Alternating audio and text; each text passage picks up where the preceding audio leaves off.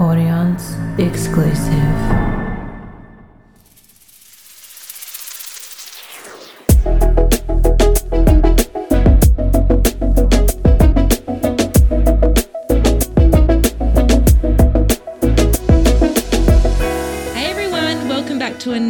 Episode of the Relationship Circle podcast. I'm your host, Beck Thompson, and this podcast is all about showing you how to stop running in circles, ditch those dating games, and let your inner compass lead the way. Today, we're going to unpack a really juicy topic, and that is dating anxiety and, in particular, anxious attachment style. And we'll go into all of the attachment styles a bit later, but the one that I'm going to focus on today is anxious attachment style. And I wanted to start off with a little story about myself in this because you might resonate with it. And I don't know that a lot of people know this about me. So something that you might not know is that when I met my husband, I was, first of all, I was 17. So I was young and I was really anxiously attached. I didn't know this at the time at all. And I would say that he was avoidantly attached, which quite often is the match up that happens with couples. Again, not something that I was aware of at the time, but it looking back on the relationship and now that I would say that I'm in a securely attached relationship, which by the way did take a lot of work. It didn't just happen overnight. But now looking back on that relationship, I can see that I was anxiously attached and the anxiety was quite suffocating to the relationship and to him in particular, particularly because of that avoidant attachment. So it looked like I would overanalyze a lot in my head. So I'd be in my head a lot. I would, if he was to go out, I'd be worried. I'd need this constant reassurance from him that he was okay. I was never worried about him cheating on me as such, but I was worried that he was going to be okay and that like physically he was going to be okay. And if not, my head went to like strange places. Oh my God, he's fallen off a cliff. Oh my God, he's got into a fight. Like it went to, you would know if you get anxious that it goes to the most strangest places that is often the extremes of what we think. But it caused a lot of conflict in the relationships because I needed a lot of reassurance. He needed a lot of freedom and my need for the reassurance came across as though I lacked trust with him. And in relationships, in particular, having like a really strong masculine or feminine dynamic in a relationship, you need trust there. You need to be able to trust your partner and know that they're going to be one that they've got it right because they're an adult and they know what they're doing in life. You're not there. I wasn't his mother. I didn't need to know where he was all the time. But it caused this like, it just caused conflict within us. And it was a emotional roller coaster because there was this need for me to come towards him and, and needing conflict solved like almost immediately. I wanted to talk through everything that happened and how we could get through it. He wanted to run away. So you can see that it's just a, not a great dynamic to be in. And it took a lot of work in like therapy and coaching and personal development to come to a place where we're both now securely attached. And so I just want to say in talking about this stuff that I've been there. This is not something that I've just learnt about. I've experienced it and I know what it's like to be on that side and I know what it's like to be on this side now. And it is a lot calmer being in a place now where I don't feel that anxiety all the time. And trust me, I still feel anxiety at times. It's just not as prevalent or as like, it doesn't take over my life as much as it did then. And, you know, for you, if you're experiencing dating anxiety, it's just really crucial to understand it because it allows you to recognize and manage those emotional responses. It allows you to have the more healthy relationships and it allows you to kind of break free from those uh, self sabotaging behaviors that quite often come out when you're anxious because if you're anxious and you're overthinking about everything, you want to get, you want to have things happen, right? You want action to happen. So sometimes you will push someone away so that you don't get hurt because then you're in control of it. And so if you can understand this anxiety and how to work with it and understand the anxious attachment style, if that's something you're going through, and it doesn't mean that because you're anxious, you've got an anxious attachment style either. So they're not, they don't have to exist together. But if you do have two, right, then it can be like really, it, it can expand it. It can be really overwhelming. So, you know, I am very aware that this having anxiety can be exhausting and particularly for the person that is experiencing the anxiety can be really tiring being in your head a lot and it takes over it takes over your body. You know, I had a client that I was talking about this with yesterday who said she's been experiencing anxiety with someone and, you know, it, she said it felt like it wasn't in her, she wasn't in her body. And I really resonated with that because it just feels like you're, like you're not grounded. And that's why so many of the techniques we talk about with how to get through anxiety is to ground yourself because you're really like floating and you're not present in your body. You, it, it's, really a really surreal experience. So if you haven't experienced it, it might be really hard to understand when someone else talks about experiencing anxiety. But the whole point of today is that I want to talk about some some strategies so that you can find some relief in the anxiety so that it doesn't have to encompass your whole life and all of your thoughts. You know, if you're not sure if you're experiencing anxiety in relationships, it can present as like you needing that reassurance from your partner, that constant validation, reassurance. Do they love you? Are they there for you? Where are they going? Are they going to be okay? And it's, you know, it can be linked to you affirming your worth in the relationship.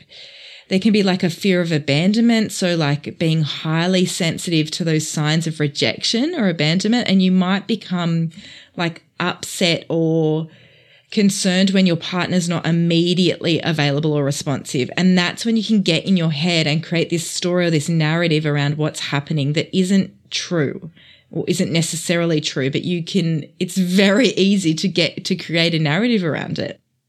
It can present as like clinginess. So you might be like overly dependent on your partner, seeking that constant physical or emotional closeness to alleviate that anxiety again, that over analyzing. So like just really that same thing, like creating that story, reading too much into minor details, which can lead into misunderstandings and unnecessary conflicts. You know, it also might look that you might rush from one relationship to another because the gap in between is too difficult. It's too hard to be in the anxiety of not having someone there and being with someone might alleviate that fear of being alone. It might look like that you're jumping from one relationship to another. And you just might have difficulty trusting your partner. You know, when there's no evidence necessarily that anything is happening against, like you have no proof of that, but it doesn't mean that your mind won't give you some sort of magical proof that you can rely on. It doesn't mean that it's true, but your mind is incredible at either sabotaging you or helping you. So you just got to learn how you can use it in the right way. And I do want you to know that although there is a lot of research on attachment styles and it coming from past experiences, it doesn't mean that you can't move to being more securely attached or even learning how to cope with being anxiously attached or having anxiety. That's not necessarily like the worst thing in the world. Sometimes anxiety can be a real superpower, but it's just being aware of like, how do I use this to my ability? How do I use this to, to help me as opposed to hinder me? So let's just take like a step back, I suppose, and look at attachment styles as a whole, because I think it's important to understand the four attachment styles so that you can understand that, well, first of all, that you don't necessarily always just fall into one, you know, like, like everything, there's like a continuum of where you might be on there. Like you could be like maybe more dominantly anxiously attached, but you know, some tendencies are securely attached. So you might be moving to more securely attached and still have some anxiety pop up now and then in, in new relationships. So, you know, attachment styles refer to the way individuals form those emotional bonds and attachment to others. And in particular, close relationships like romantic relationships, early caregiver relationships, and the attachment styles. There's four main types. So they're securely attached and it really is what it says. So you feel secure in your relationship. You feel comfortable with a level of intimacy and independence. So you're okay with them having their own life and you're okay with you having your own life and you're also okay being close to them. And you're able to trust others. You're able to express your needs without the fear that they're going to leave you or that what are they going to think? And so it just is, it's secure. It feels solid. Then there's avoidant attachment. And that might look like that you avoid conflict, you avoid emotional vulnerability, avoid intimacy. In conflict, this kind of looks like the person who, like, I need space, I can't handle it right now, I need to get out. And it might, you might struggle with that vulnerability in a relationship or having intimacy in a relationship. And sometimes it can appear like you're really emotionally distant. And then there's anxious avoidant, or sometimes called disorganized attachment. This is a really small um, percentage of the population. So I know a lot of people say, oh, this is me. It's what I often have people say to me, but I just want to say this is a really small percentage of the population. So it might not be you. And this is kind of like that push pull. And it's like you really have this desire for this closeness and, and intimacy, but you also, it's attached with this fear of getting hurt. And so you might go between like, I need connection and I need to push you away. Like, come closer, go away, come closer, go away, that kind of thing. And that is often in relation to traumatic stuff happening in childhood. So that's why it's not a huge percentage of the population, but it does exist. It's not that it doesn't exist. And then, you know, finally, let's end on anxious attachment because that's what we're going to talk about mainly. And that is that you seek that high level of closeness and reassurance in relationship, but you might doubt your self worth and you worry about rejection. You're worried about someone pushing you away and that you are not being good enough. And, you know, you might doubt your self worth around that and worry that, you know, that you have to settle for less than what you're worth. So that's why last week we spoke about rejection and have been speaking consistently about self worth because it's so key to everything, right? If you can work on your self worth and who you are and becoming more solid as a human being and knowing what you deserve and what you're worth, then you can seek relationships that you're not concerned about them loving you because you've got that worth internally. That's a whole whole other episode that we'll get into another day. But, you know, today let's talk about the anxious attachment and anxiety and dating and anxiety. So what I will say is that attachment styles are formed primarily during early childhood and they're influenced generally by the relationship between the child and the primary caregiver. And you, if you're a parent listening to this, you only need one primary caregiver to provide those interactions to be in, to be able to give the child a secure attachment. So you don't need both parents to be there. And also there's been so much research that's come out since the initial research to say that this is malleable, like it changes. You can, your brain adapts and change, which means it can go from being securely attached to being anxiously attached if you have a relationship that leans that way or the other way or any of the ways. Like it can move. I don't want you to feel like, because you're experiencing dating anxiety that this is how it's going to be forever. That is not the case. Even if you're able to get into a relationship with someone securely attached, you will find that that anxiety there will not scare them away and they'll be able to reassure you enough to kind of bring you up to a level of having a secure attachment. So let's talk about like how to manage this, the strategies to manage this, how to improve like your attachment, how to improve the anxiety and improve relationships you know, this, when we work on this, this helps you with your communication. It helps you with your connection. It helps you with your intimacy. It helps every area of your relationship if you're able to work on this anxiety.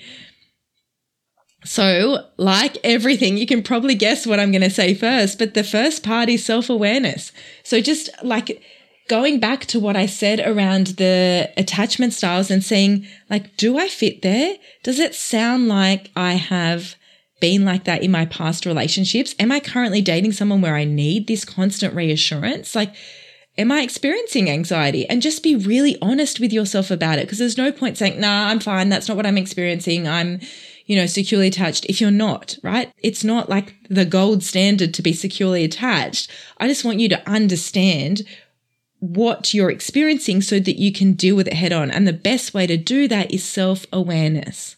So again, going back to the past relationships, having a look at them, seeing if that's something that kind of came out of them. Like if you've got good relationships with ex-partners, chat to them about that. Chat to your friends. Like, did it seem like I was exhibiting anxiety around that? They'll know because you probably would have gone to them with like, like, tell me if this is like, am I going crazy? Am I jumping to conclusions or am I like, is this real? You know?